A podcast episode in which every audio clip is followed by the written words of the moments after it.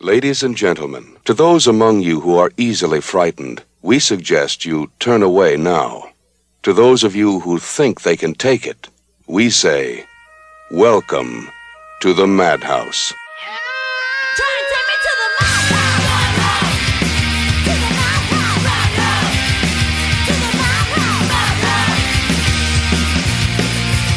Trying to take me to the madhouse, to the madhouse, to the madhouse.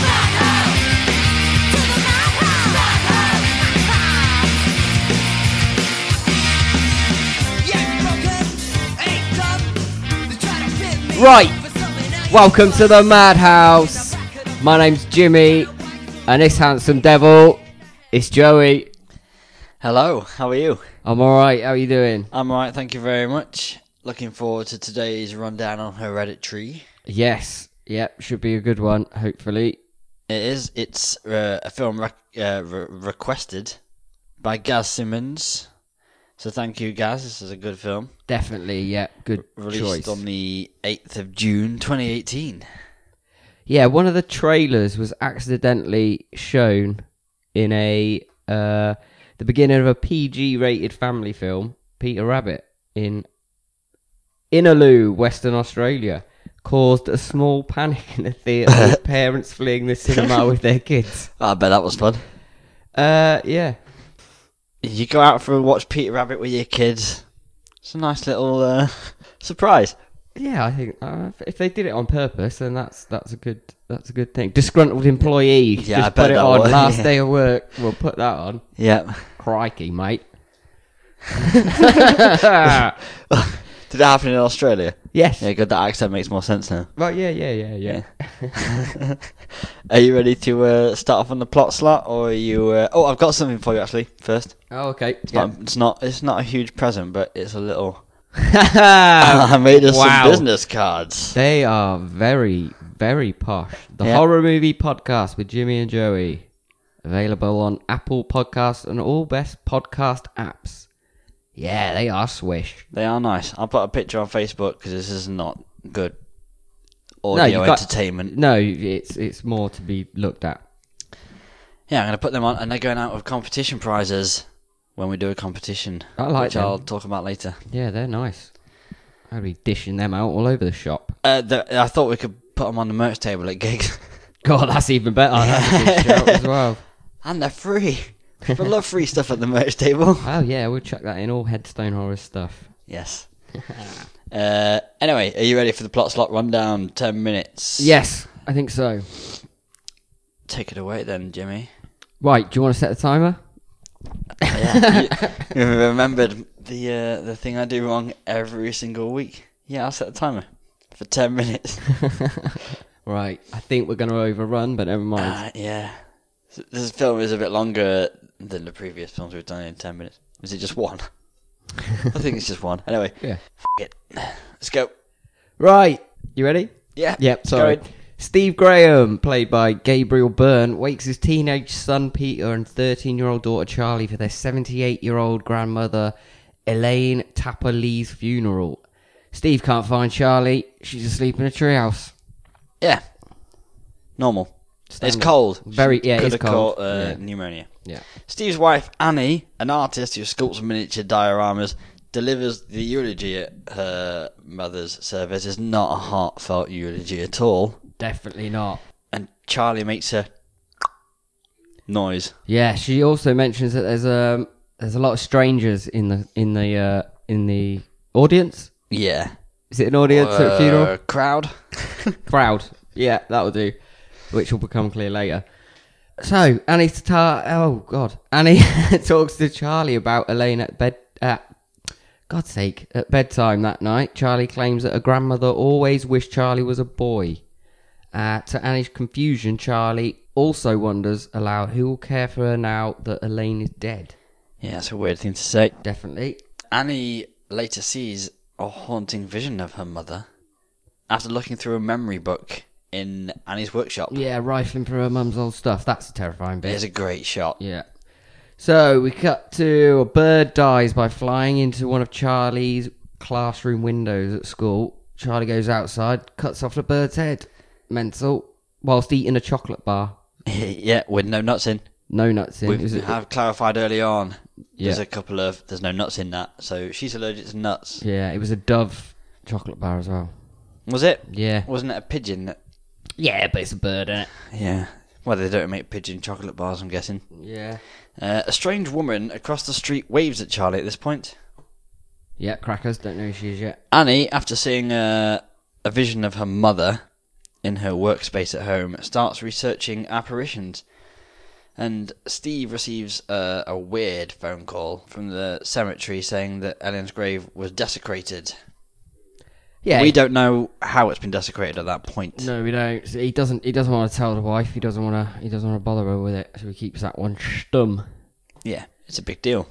Yeah. Annie tells Steve she's going to a movie, but actually attends a grief counselling support group. When she arrives at the meeting, it's dark outside. I don't know why that's important. Annie openly discloses her mother's mental health issues, including the dissociative identity disorder and dementia.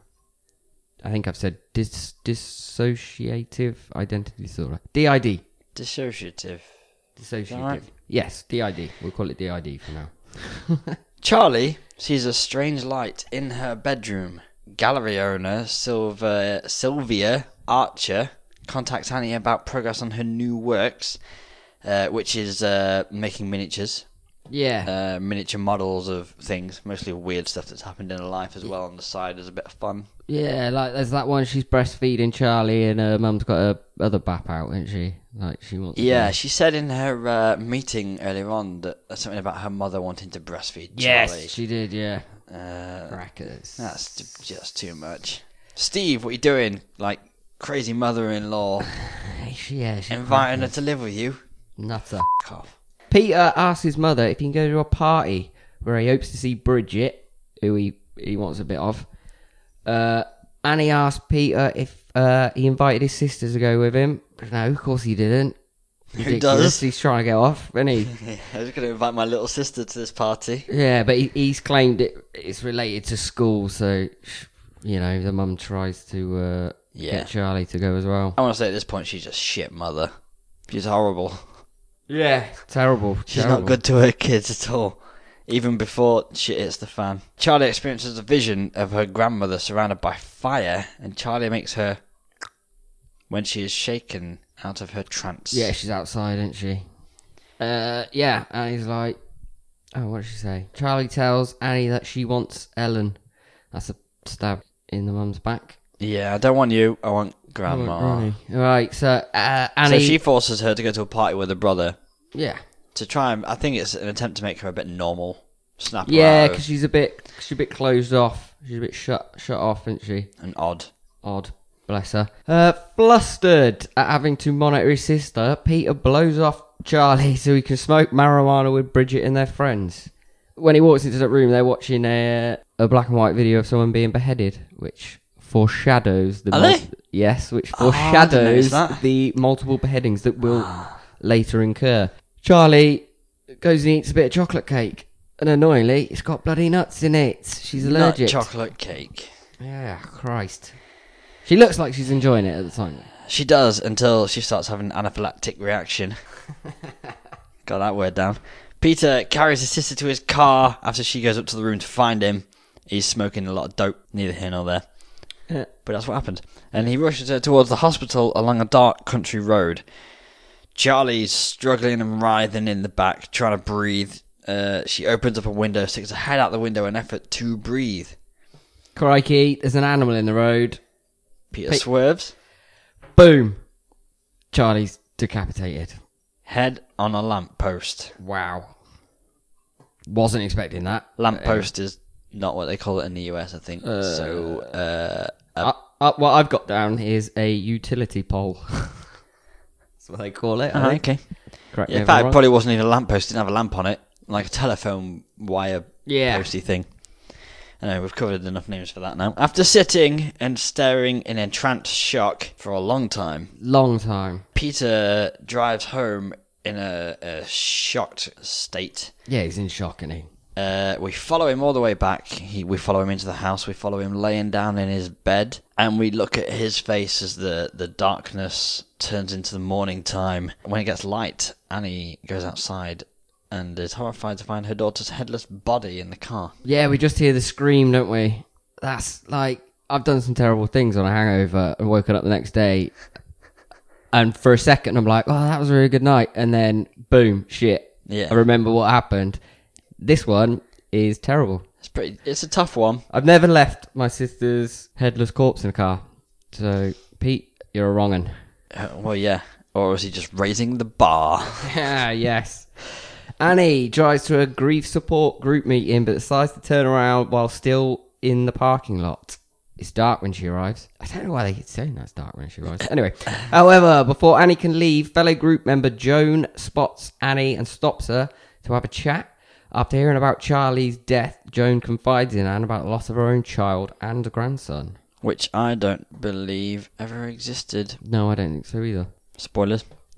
When Annie returns home, Steve makes a pass at her. Yeah. So what else are he you going to does. do? Yeah. Your mum dies. Yeah. A couple of weeks later, your daughter dies. I feel sorry for Steve. Steve is a wet blanket of a man. I don't think he is. I think he's just having a bit of a hard time with the missus. There, there Those was a annoying bit kids. where Peter comes in and he's like, "Hey, uh, Peter, did you did you do your uh, studying for your SATs?" And he's Yeah. like, "I'll do it later." He's like, "Yeah, well, you know what? You better because it's coming up." And he's always telling them to take their shoes off as well. Shoes off.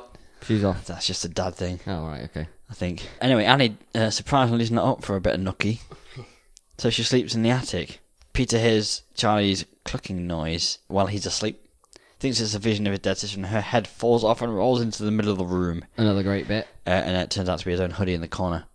Or is it an apparition because the Satan Lord Payman Yes. is famous for his apparitions? and Yeah. We'll get into that more later, obviously. Annie visits Joan at, uh, at her apartment. Annie tells Joan about a sleepwalking incident where she doused Peter and Charlie and herself from head to toe in paint thinner before waking up to find herself preparing to light a match. Shit, mother. Oh, yeah. Uh, from her body language, Annie implies that the matches were in the left hand and a can of paint thinner in the right. Annie explains that her relationship with her children were never the same after. Of course. Fucking crackers. Is that matches in the left hand relevant because the Satan's supposed to be left handed? Possibly, yeah, but there is also something. Um, I don't know. Something about the way Jesus is. Ah! No way! Shit. Yeah, we're getting there. No, we're not. Yeah, we are. Alright, let's go. Where are we? uh, Steve finds Annie constructing a distur- disturbing diorama of the scene where Charlie died. Uh, Steve, Annie, and Peter have an awkward dinner where Annie displays uh, some more amazing mothering skills while yelling at Peter. Yeah, she goes So, uh, mental. Yeah. And then Annie runs into Joan at an art supply store. Joan is the lady she met in the dark Yes. at the uh, support meeting group when she decides to turn around. Joan excitedly explains to Annie that she attended an open seance that changed her skepticism about psychics. Joan tells Annie that a medium was able to conjure her dead grandson Lewis and taught Joan how to conduct a seance as well. Good, I'm glad that's explained that she the the, the medium taught her because uh, the bit coming up, I don't know how Joan did it. Anyway, Joan has a chalkboard in the trunk of her car. What a psycho. Joan invites Annie over to witness the seance firsthand. Joan seemingly makes contact with Louis, or Lewis, uh, her dead son. Uh, he uses a glass and a chalkboard to communicate. Joan assures Annie that she can conduct a similar conjuring herself at home with her husband and son. Yeah, and also Joan explains that the chalkboard was her grandson's favourite toy. Yeah. And that's why we said the chalkboard was already in the back of her car, Yeah. saying that Joan's a bit of a bullshitter. Yes. Okay, so Annie wakes that night to find a swarm of ants leading to Peter's dead body, uh, which prompts a conversation with Peter, and he's asking why Annie seems to be scared of him all the time. Annie involuntarily confesses she never wanted to have Peter. God. She tried to have a miscarriage. Uh, it was a mistake, never meant to be here. and as she suddenly wakes to discover she was experiencing a vision or within a vision. Uh, Annie recites Joan's incantation with Charlie's sketchbook while Steve and Pete are asleep. Claiming she summoned Charlie, Annie excitedly wakes her husband and son for another seance. Charlie seemingly possesses Annie. Sneeve, Steve s- snaps Annie out of their trance by dousing her with water. Peter cries from confused fright. So during school, Peter seems s- to see the same light that Charlie had seen in her bedroom, and he looks at his reflection and it's smiling at him, even though he's got a face like a slapped arse Yeah, he has, not he? on his face. Steve has a go at Annie, of course. uh, for Peter becoming convinced that a vengeful spirit is threatening him. Annie trashes her studio in a fit of anger when another she gets a voicemail from the uh, gallery where she's going to be showing some of her miniatures. Yeah, she's asking getting- for an update and to provide new pieces, Yeah, she's getting pressure for her uh, small things. and she couldn't give a shit. Nah. Charlie's spirit supernaturally draws in her old sketchbook. Peter sees vision of his dead sister in the corner, and oh, haven't we already covered that bit? Yeah, I, I got it wrong earlier. Carry All on. right, okay. The head falls off. Boom. At this point, not earlier. right. He just heard the clock earlier. Yeah. Before being choked in his bed, Peter accuses his mother of sleepwalking and attacking him again. Annie advises Peter not to tell Steve what happened. Annie goes on to explain that something supernatural is happening in the house and she's the only one who can stop it. Of course, the window above Peter's bed has a mark that looks similar to the one in Charlie's classroom when struck by the bird. Oh. Mm. Uh, they they weren't just trying to strangle him. These people under the bed. They were trying to pull his head off. I yes, think. they were trying to pull his head off. Yeah, but he said he thinks strangling, doesn't he? He says he says somebody's Yeah. trying to choke me. Uh, realizing that the spirit she summoned is a bitch, Annie throws Charlie's sketchbook into a fire, and her arm sets on fire in vengeful retaliation from the other side. So she goes back to the old Biddy Joan for help. Annie does not go inside Joan's residence. Joan's place is decked. Oh, sorry, Annie. Uh, jo- Joan's place is decked out in witchcraft par- paraphernalia, including a photo of Peter inside a ceremonial triangle and a symbol Annie recognises from family photos. It's all coming together. Yep, Annie learns that the symbol is associated with the demon Payman, one of the kings of hell. Annie also finds a photo of Joan with Ellen, revealing that Joan and Annie's mother were in the same coven, devoted to gaining riches by conjuring Payman to a male body, Yes. revealing why Ellen wanted Charlie to be a male. And then, oh, Annie goes back. She finds uh, her mum's headless corpse in the attic. Yep, that's the desecration of the grave we were talking about earlier. she had Yeah. been removed. Pete's back at school. Jones across the street shouting at him, I expel you. Peter hears a hears Charlie's clock. Peter becomes possessed and suddenly bashes his head into his desk like a nutter. Yeah, that's brilliant, that is. That was good. Annie stands in pouring rain below a tree house with Ellen's scrapbook, and we see that Peter's room behind her in the real house does not exist. Dun dun dun. Steve brings Peter home. Annie approaches the car and is dry with no sign of the downpour. Annie tells Steve that Ellen's corpse is in the attic, but is now decapitated. Annie also shows Steve the photographs where Joan and Ellen are wearing the seal of Paimon. Annie explains that their family became cursed, and when she tried contacting, uh, when she tried contacting Charlie, Annie also explains the connection to Charlie's sketchbook, adding that Steve needs to destroy it in order to save Peter. Peter sleeps in his room; it's not awakened by the conversation. He doesn't know what's going on. Yeah, he's he just don't having know a what's kip. going on. He's, he's probably high and having one of them nice sleeps. So Steve, being the reasonable, level-headed, grounded person in this film, doesn't believe a thing that Annie is talking about. It's all sounds like bullshit. He does accuse Annie of digging up Ellen's grave because she's quite clearly losing it. And when he's just refusing to throw the sketchbook in the fire, Annie throws it back into the fire, presuming she will kill herself, but it will rid her family of this haunting. Uh, instead, Steve pon- spontaneously, spontaneously combusts. Got rid of him anyway. With Yes. his possessed mother, That's Steve done. Steve Dunn. With his uh, possessed mother hovering in the corner above his bed, Peter gets up in, s- and s- uh, to search the house. When Peter leaves his room, The ladder to the attic is withdrawn. Peter finds his father's charred corpse. That's another shitter. Possessed, Annie chases Peter to the attic. The ladder to the attic is now down. Annie jumps up, furiously pounds her head on the attic door after Awesome. Peter climbs the ladder and retracts it into the upper ceiling. Yeah, that is awesome. yeah, freaky as fuck. In the attic, Peter finds flies, candles, and a photo of his face with the eyes punched out. Ellen's body is not there anymore. Annie is suddenly chilling out, floating in the rafters with a nice little bit of cheese wire, sawing her own head off. Peter jumps out a window. Oh no, hold on. He's See some confronted. naked dudes first. Yeah, the, the, yeah, he sees. Uh, it's- I don't know why I have to be naked, but he sees the naked. I like that he saw his mother cutting his own head off and he's just standing there, but no, a bit of wang. Fuck that, I'm out of it. Yeah, turns around. Well, there's a couple of willies there and jumping out the window. He's off out the window. yeah. Peter's head hits the ground. Face plants right in there. Boom. Uh, which we all think's killed him. Probably has. Peter, there, the, the light comes down Yeah, it does. again that we've seen a couple of times already and reanimates Peter's body. Peter then follows his mother's headless corpse as it floats into the treehouse. And in the treehouse, there is a strange gathering of devil worshippers in various states of nakedness. Undress, yeah.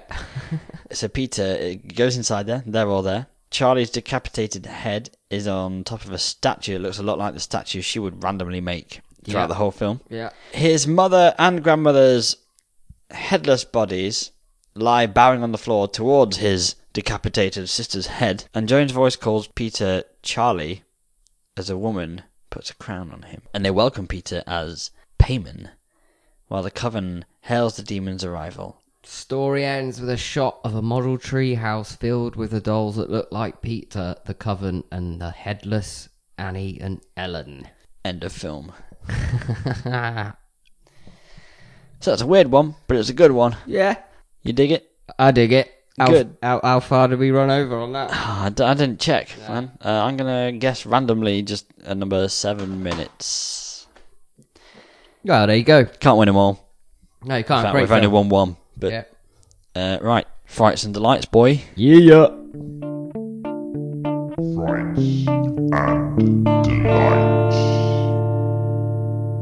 Right, so I tried to find any real deaths related to payment.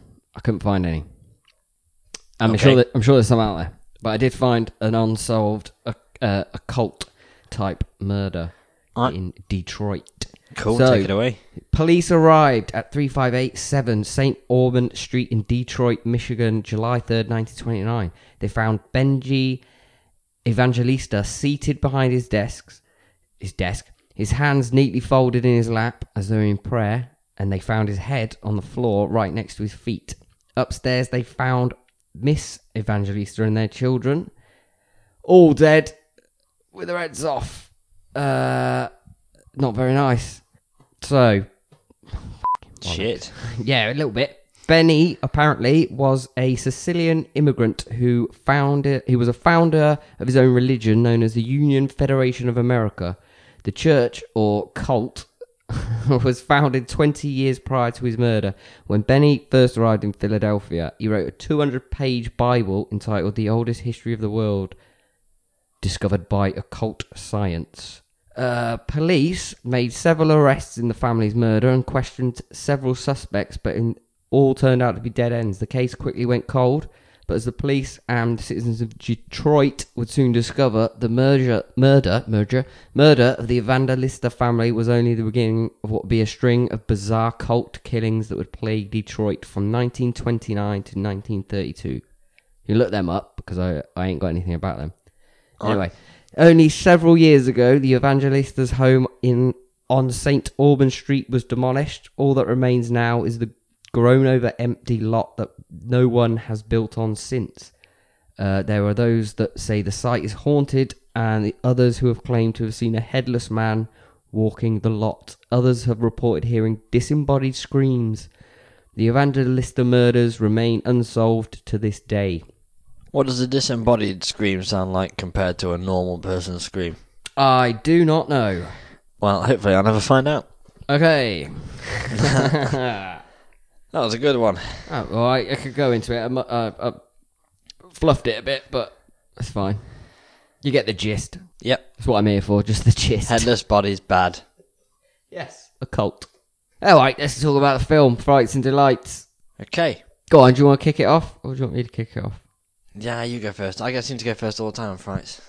Okay, it's filled with delights for me. I gotta say, uh, my favourite, the unexpected uh, decapitation of poor Charlie at Yep. the start. But when they're driving to the party, you get the little shot of the utility pole with the the symbol of payment on it, Yeah, huh? and then comes back around. That's the pole that took a canister right off. Yep.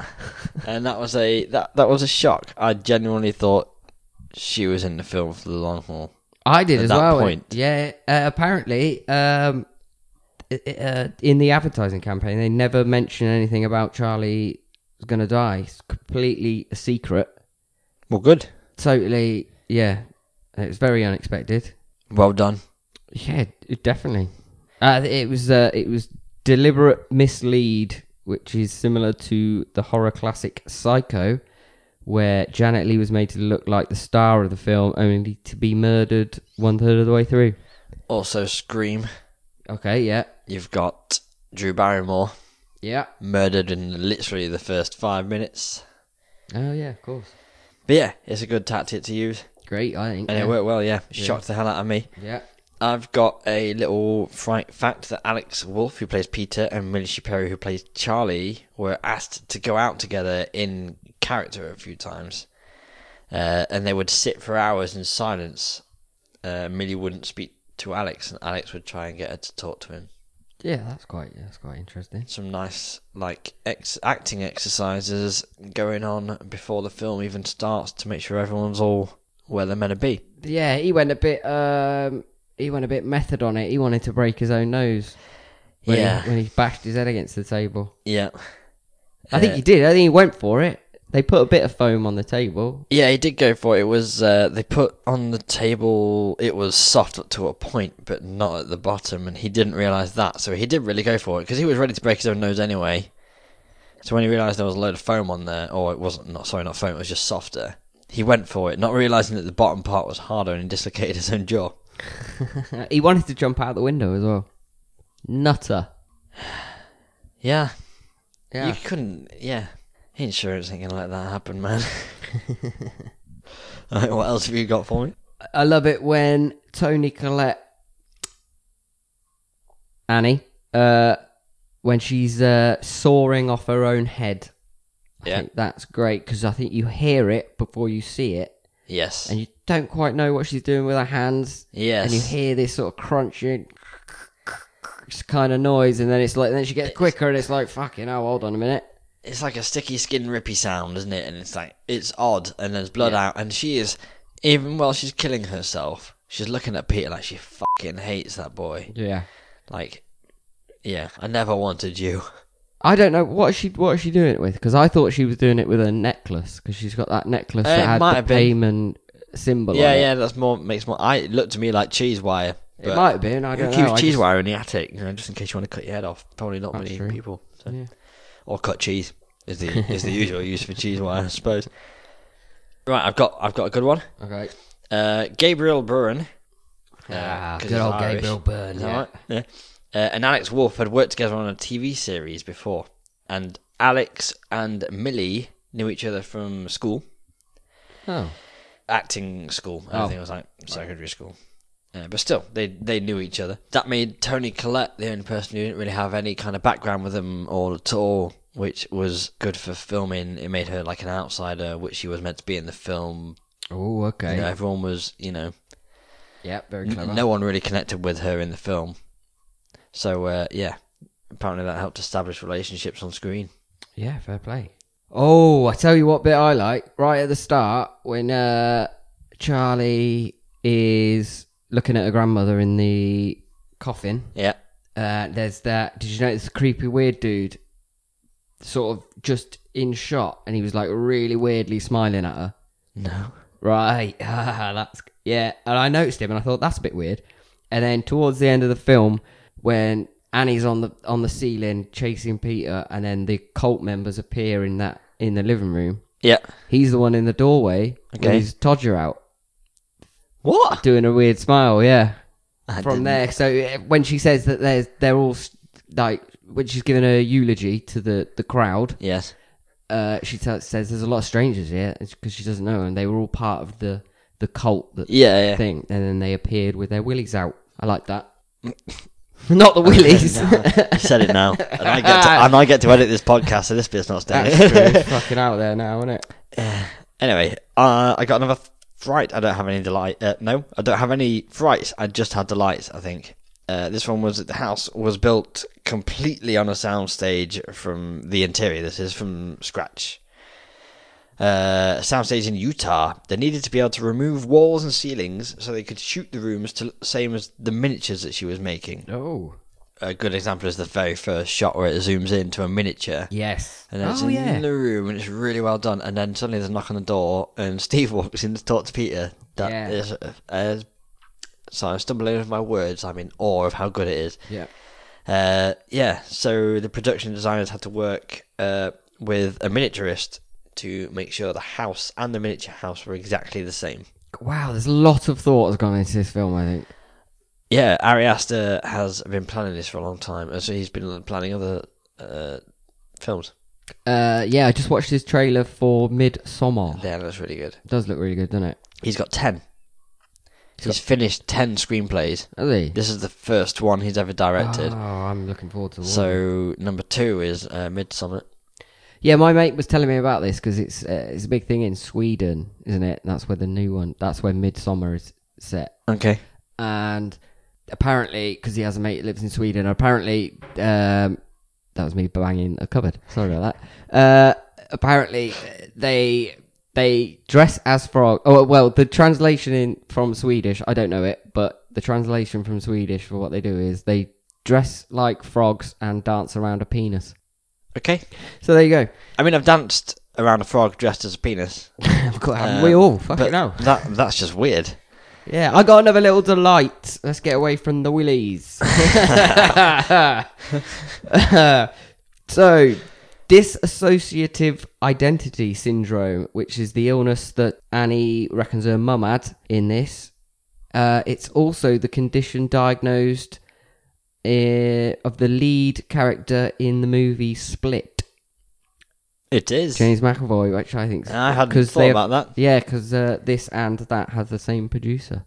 Oh, okay. That's an amazing film. I think yeah, that's a great film. Split is a great film. Well, I think that's a nice, good little connection.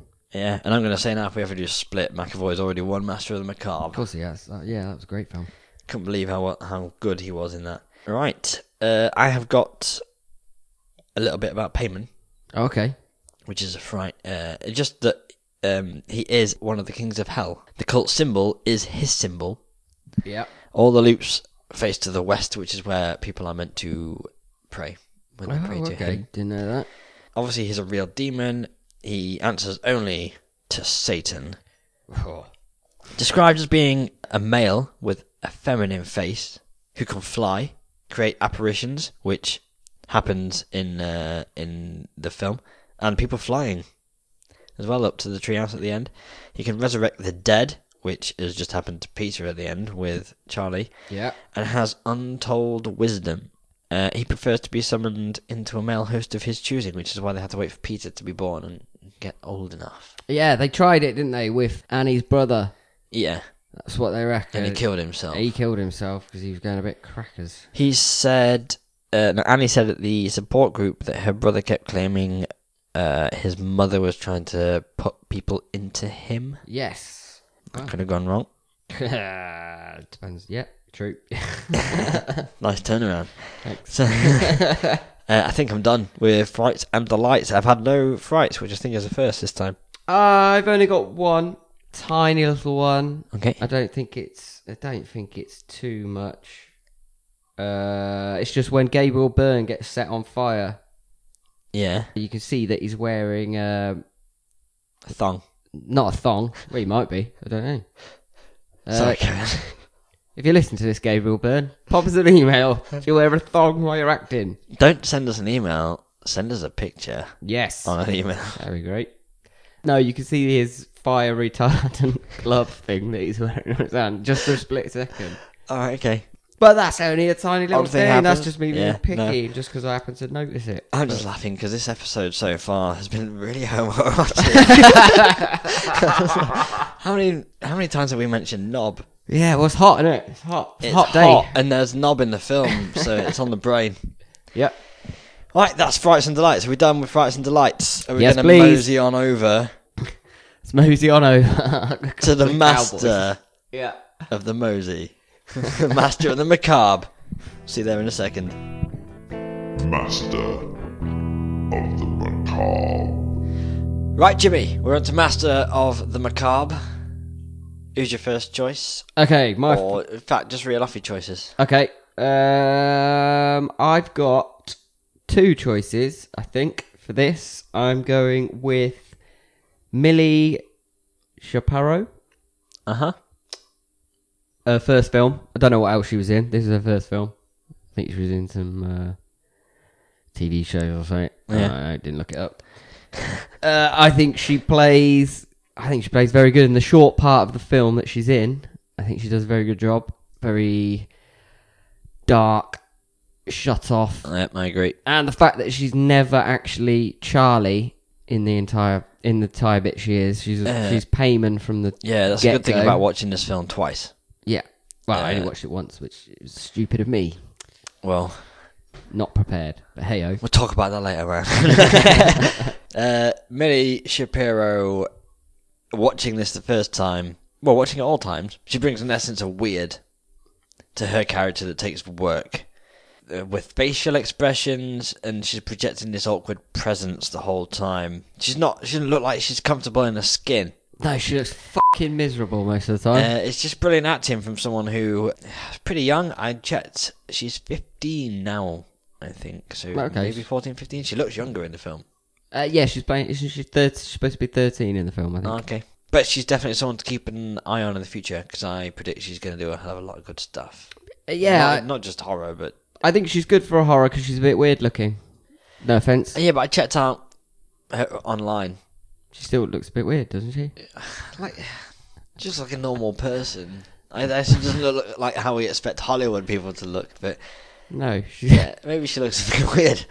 Uh, but she does put on facial expressions for this film. Uh, and it, yeah, watch it a second time while knowing that she is not Charlie, has never been Charlie, is Payman in a girl's body. yeah, It's like she's just not come out yet and hasn't figured out who she is. yeah. She's quite talented because she's uh as well makes all them little uh sort of dolls and stuff, doesn't she? Oh, yeah, sorry, I always thought you were going for the. No, because I'm not going to do that because I can't do it. You did it really well before we recorded, and you know it. yeah, I right, you can't can't do do it, it. I can't do it. Uh, anyway, I had her on my l- list for Master of the Macabre as well. So, uh, but you've got two. Who's your Yes. second? Also, Tony Collette. Yeah, my other choice as well. I think she did. Considering she didn't really want to do any heavy, dark films, she just wanted to do comedy. She did a. I think she did a cracking job in this. She doesn't even like horror. No. Not a no. horror fan. Alex Wolf is a big horror fan, apparently. Yeah. Yeah. He is. Yeah. That's why he wanted to go all out. And any other film, he'd be Master of the Macabre, but these two were exceptional. Definitely. Her favorite scene apparently was her being drenched in water. She said it was very satisfying. Alright. Well, fair enough. Take that. How you want it? Yeah. I suppose. But yeah, she yeah, I think she she did a cracking job as a ter- terrible mother and a sort of, psychotic person losing their mind. yeah, she's not She turns into her character's mother yeah, but, over the course of the film. yeah, she's not had a good run, but yeah, She plays an erratic, self centered character that's batshit crazy. Well, the type of person that makes a diorama of her own daughter's death.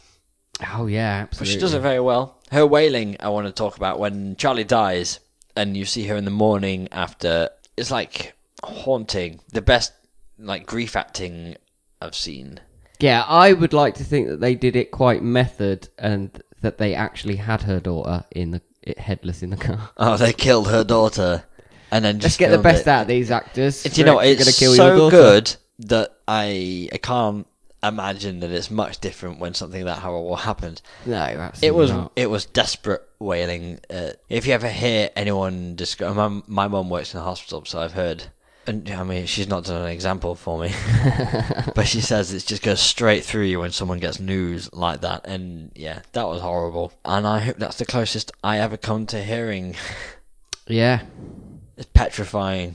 But it must have been exhausting for her to play someone that full on all the time, so unhinged. She looked so stressed. Her character. yeah. And everyone went method for this film, I think. Except uh, Gabriel Byrne because he didn't really have a lot to do. Well, he did could have just lived a normal life for 50 odd years Yeah. in order to do this part. It's No disrespect, Gabriel. He's good in this. Cracking actor. Yo, you're gonna do that because it's uh, it's coming up. What was that? Is that, is that That's what he's he's saying to Peter. Have you been studying for SATs? Yeah, I'm gonna do it. I thought you were doing an yeah, well, accent. you're gonna do that because it's uh, it's coming up. he told him. Oh, I do want to mention. I do want to mention. Do want to mention. Obviously, a genuinely fantastic performance overall. And the moments we've already said, but another one is when she's possessed by Charlie. Yeah. Uh, freaky body language. She her body language jumps straight into being more childish and confused. Oh, and yes. looking Yeah. around, and I'm guessing they did the voiceover for Charlie. I'm guessing she's not doing a brilliant impression. Wow, it's cracking one if you But did it. you know, I wouldn't put it past them for this film. They really went in. Yeah, they did. So there are two choices. We got to pick one. Uh, I'm saying Tony Collette. I'm saying Tony Collette. Right, there you go. Tony. If Millie Shapiro's character had lasted the whole film, hey? if Millie's character had lasted the whole film, Yeah. But then maybe it wouldn't have been as good if she did. well, it would have been a different film. yeah, well, yeah. So, there you go. Tony. Expect a package in the post. Of a medal, A medal. not more penis. Shaped like a willy. Are they shaped like willies? You said you hadn't ordered them. They were the only ones I could get. I'm not going to send her a medal. She will constantly, throughout the rest of her life, have uh, apparitions appear to her of this medal floating in the air. Okay, That's how yeah. she'll know. Yeah. We're doing that instead. Golden penis. Ah, okay. So, uh, moving on. Yeah, on that shiny note. Where are we going now, Jimmy? What's next along the ro- haunting road in the madhouse It's the Madhouse rating system. system? Did I did I do that right? Yep. Thanks. The Madhouse Rating System. Okay, so here we go. This is where we're going to rate this film. We're going to start with the first one, which is tension and suspense. Well, I reckon the the whole first half hour of the film is a whole uh, lot of tension building up. Whole lot of tension building There's a up whole lot of there. tension there, Jimmy. There's a whole lot of dark family drama. uh, yeah, it spends a decent amount of time building these characters' relationships after the loss of their matriarch of the family, and it really takes its time pulling tight all that tension between everyone. Yeah. as tight as it can, right up until the point where that tension's let ting, into into their lives. Uh, when Charlie's head falls off, I think is the point where the shit hits the fan, Fuck. or the head hits the lamppost. Utility, Head what is hits it? the utility pole. Yeah. That, I still can't get over that. Wasn't expecting it. Made my hands sweat It was yeah, it was and good. my feet. Whoa! Just those two bits. Not expecting that, yeah. And the backs of the knees as well. I like that. Phil makes me do that. Right. I couldn't name the places that made me sweat. I can't remember. I'll take notice next time I watch a film. Definitely do, yeah. Uh, okay, I, I also have, if I may, Go for it. from the point of Charlie's uh, allergic reaction starting. So even from when before the first lot of tension I talked about kind of ends, the second lot kind of starts ramping up. So her reaction, beginning from eating that cake, right through to her death, and then right through to Annie screaming when she finds the body, is some of the best filmmaking I've ever seen. Oh, yeah. She eats cake, has a reaction, There's a rush to the hospital with all the gasping and the writhing and the trying to get some air. There's uh, that little bit where she loses her head on a lamppost. It's quite uh, a nice bit of uh, building up of shit. Yeah. Uh, and then it drops right down after that wave of, of tension, the rushing in the car, head knocked off, dead still, silence. Peter's stunned to deadly silence in his car. Great acting from Alex Wolf, by the way, there. That's Yeah. amazing. Then we follow that silence and his distraught face right through the drive home, arriving home, laying down in bed. The nighttime transitions to morning. We're still looking at his face just empty of everything in shock. And then Annie finds the body and and then that's uh, that's all I got to say about that. Why, why didn't he pick up her head? a shake stock. Is he stock sort of- shock? Complete refusal to believe that what's just happened. He just drives home and goes to bed. Well, he's high as well, isn't he? Yeah. So is that is that's probably got something to p- play with it? You know when you're stoned and you're kind of doing something and then you suddenly think, "Am I doing this weird or is this how I usually do this?" Or yeah, whatever. absolutely. Yeah. He's basically going, "Is this how I usually drive after I've decapitated my sister? do I do I usually pick up the head or Yeah, leave?" okay, yeah, fair enough. No, you put it like You that. probably yeah. went through the Mackey's drive-through on the way home. Yeah, probably. Uh, am I ordering this burger weird? Yeah. Do I normally put my arm out the window? Uh, Is it weird that I ordered ten lots of fries? What do you want, Charlie? Oh, nothing. Oh yeah, Oh, I remember. Yeah, I'll have your happy meal. completely forgot what I was doing. uh, yeah. So uh, yeah, what have you got? I've been talking a lot. No, that's fine. I I have I, I agree with you. I haven't got I'm I'm not very good at the whole this this part of it. The Alright. tension and the suspense part. I think you're quite good at that. Uh, well, I got one more. Okay, cool. Uh, what time we got? Fuck, I haven't got one more. Moving on. Right. Gore. Is it gore? Gore. Visual effects. Gore and visual effects. Well, it's mostly practical effects at the request- requested director Ari Aster. Yeah, he said um, he didn't want to do. He wanted to do the effects, didn't he? He didn't want to be CGI'd. Yeah, He wanted to, if he could make an effect, let's do it. Yeah, even the little effects in this film, practical effects were good. Charlie's head uh, deciding to have a little interaction with a lamppost. So it's a rel- Utility pole. yeah, sorry.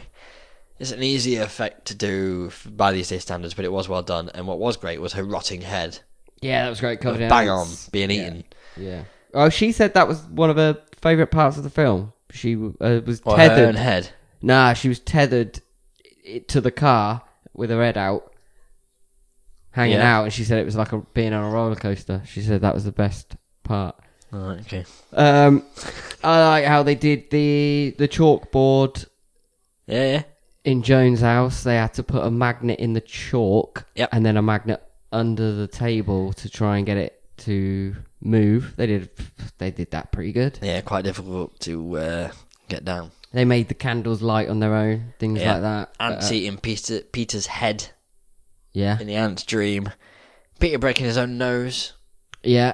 Tony Collette wore a pros- prosthetic neck, and it was piano wire she was using to cut The neck. the neck. It was Ah, very okay. good. And I got one more thing because we are short of time. So, uh, but tracking shot of her body being lowered into the grave, Oh yeah. and then the camera descends into the adjacent grave, Oh. descending to hell. Very good. Everything in the room had to be fireproofed when they set Gabriel Byrne on fire. Oh yeah, I bet it did. Obviously, that's Don't that's even a consider given. it that you're watching it, but yeah, if you're setting fire to stuff. Yeah, and yeah, there you go. Gore and visual effects. A lot of Did willies. we give it a star for tension suspense? No, we didn't. Let's give it a let's star. Give it a star. and a star for gore and visual effects. yep, so that's two out of two. What's next? The performance. It is Cracking. brilliant performance all the way round, all the way Yeah. round, all Yeah. round, and all the way through. You can really tell everyone went in all in for it. The extra efforts they went through, spending extra time working together on exercises, like Alex and Millie going it out in character. Yeah, that's It great. all makes a difference. Yeah. Alex Wolf, his performance showing real pain and anxiety as a teenager, dealing with everything that keeps happening to him his loss and lack of understanding, his fear and rage at his mum. Uh, it's done. Re- it's just done so well. Spot on. Yeah, great, great performance. Well done. Well done, Alex Wolf. You don't get a medal though. Maybe in next film. Maybe next He's going to do more horror. He's a huge horror fan. Yeah, he's got. to. I'm sure he's going to be in some more of uh, this guy's films. Harry Astor. That's the one. I hope I'm saying that right. You want some more? Uh, you want some? Yeah, go on. What's up? Yeah. Uh, Gabriel Byrne. Gabriel Brewer. Byrne. As Steve. Uh, it's just a bit of a mention. He's the only normal character in the whole film. So he's our grounding character, really. The helpless observer of destruction around him. Kind of a wet blanket with no authority, but it's meant to just be there, I think, for us to have someone relatable in this whole messed up family where everyone is just batshit. He is us in the film. He's like our narrator that doesn't really narrate. Yeah, I like him. I think he's good. I think he's a good actor. And all I've got left to say about performance is the dinner scene. Don't you swear at me, you little shit! That was moving. Nice. Well, it was. Yeah, it broke the tension there. And rather than building it, it was like everything that's building up between them. Shit it out on the table and look at what we've got going on. I'm sure I've been in one of them awkward family dinners as well. Well, someone Where- shits on the table. Ah, well, could have been. Uh, where it's just me, my mum, and dad in silence because I've done something wrong and I've Oh, been drunk. Jimmy, you killed your sister! Shit. She's alive now, though, isn't she? So, it's alright. Yeah, it's fine. Alright, next. Oh, is it getting a point? Yes, Star. of course it is. Getting a star. Three out of three. Three out of three. Boom. Oh right, so it's uh, the uh, musical score, which And sound effects. and sound effects. I do apologise. So Colin Stratson, who did the score, found the inspiration through sounds of water and animals while walking around in pitch black night. Yeah, even the uh, composer for this film went method full in. Yeah, It's a dark, disturbing score. Some right off from the beginning, there's like um, noises. that I'm going to attempt right now. Forgive me. okay, Dun. that's a great noise. Reminded me of uh, the War of the World stuff. Straight. Oh, fuck away. yeah, I was just thinking that when you did it. Yeah. well that's- done. yeah, well, you know when the tripods come out and they're like, Yes. "Dun," and it's Oh, scary. yeah, yeah. uh, yeah, like that. Builds up well to complement the amazing performances from all the actors in des- moments designed to build through and give you chills. Not just a score throughout the film, but just No. music and film working together. Yeah, That- and it gets those chills multiplying. But you're losing control. I l- yeah, I've lost control. Um, There's- there's, some sort of power. That they're supplying. Oh, it's almost electrifying. I was just gonna say. Where did that come from? I don't know. I do apologise. Yes, uh, he said pr- uh, the sorry, the composer said the direction Ari Aster gave to him was to make the score feel evil. The movie contains around 85 minutes of music. That's not repeated stuff again. That's 85 straight minutes of music. I mean, there's breaks in it, but you're not hearing the same stuff all the time. yeah. Uh, Ari Aster, he listened to some of uh, Colin Stetson's earlier music while he was writing the script. Yep. to get inspired. And uh, Colin also used his own vocals in his score. Yeah. Was uh, was that just in the score?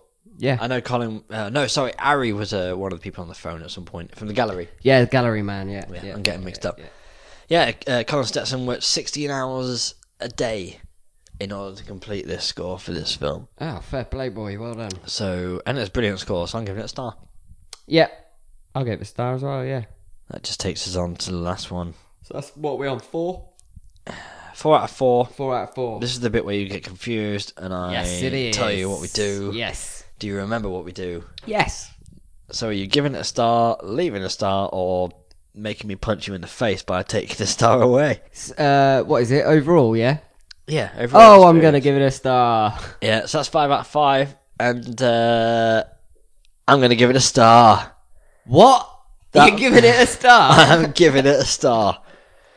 That makes it our first ever six out of five. Six out of five. First member of the six out of five club is Hereditary. Well done to everyone in this film for doing something astounding. yeah, definitely worth it. Great film. Great watch. I even went into this film thinking it's overhyped. Everyone's talking about it. That's what I thought. Uh, no, it was good. Usually that overhyping it sets it up too high. So even if it is good, you don't like it. But no, this was good. Right, cheers, Gaz Simmons, for that one. Yep. So yeah, there we go. Now we are moseying on over again to listener mail.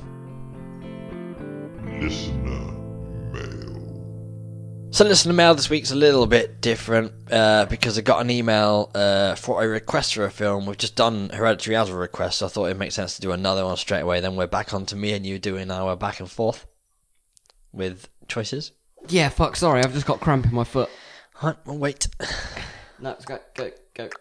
Uh, so this uh, this week's listener mail had the request in it, which would ruin the IMDb description. I'll do for you later. So you read the IMDb description out now, then I'll read the email, Okay. and we'll give 'em- the listeners a second to try and guess, just to keep the game going. Okay, right. Here we go. A punk rock band is forced to fight for survival after witnessing a murder at a neo Nazi skinhead bar. All right, let's give 'em uh, five seconds to have a little think. And now I'm literally about to clarify whether you're wrong or right. This is an email from Reese. Hi, Joey and Jimmy. Really enjoying the podcast. I've got a recommendation for you both. As you are in a punk band, it seems quite fitting that you watch Green Room, as it's about a punk band who get into a bad situation. Keep up the good work. Love, Reese. Ah, He didn't put love, I put that in there. But, you know, Connor. so, Green Room, you seen it? I've not seen it. It's been on my list for fucking ages. I know it's got Patrick Stewart in it. Yeah, I'm looking just, forward to seeing him. Yeah, I've just never been in the right mood for it.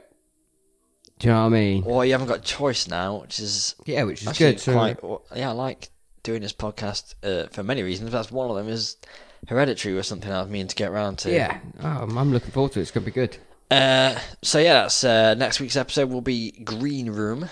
Yeah, let's watch some skinheads get fucked up. Uh, yeah, or not? We don't know what happened. We haven't well, seen we it. don't actually. Yeah, it's right. All right, let's not let's see skinheads get fucked up. Let's see the neo Nazis get fucked up. Sorry, Yeah, skins. yeah. So, so we are done, but before we leave, What? before we leave, Before we leave. I have an announcement. Oh, okay. I mean, it's not that big a deal. but we decided every 10 episodes, we are going to do a George A. Romero film. Yes. I have checked, and I think you checked as well. But Yep. there are 20 works he was involved with. Yep. Okay. So that will take us to episode 200. Sweet.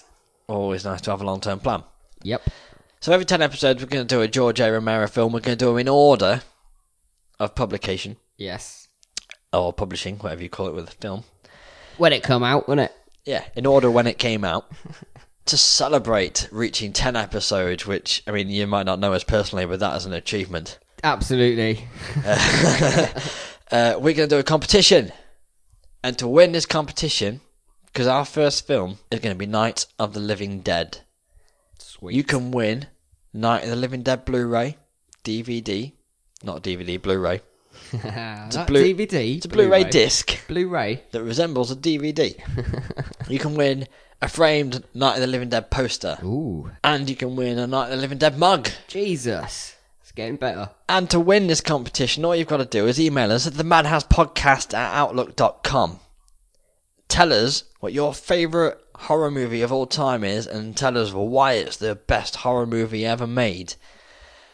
And the last little bit of the prize the cherry on the cake, Oh. the cream on the strawberries, Ah, the mustard on a hot dog. the flake in a 99, The onions on that burger. the little, little cakes you get on a buffet. what is it again? Oh yeah, the movie you've chosen and told us why it's your favorite movie. We will do as an episode in the next few episodes.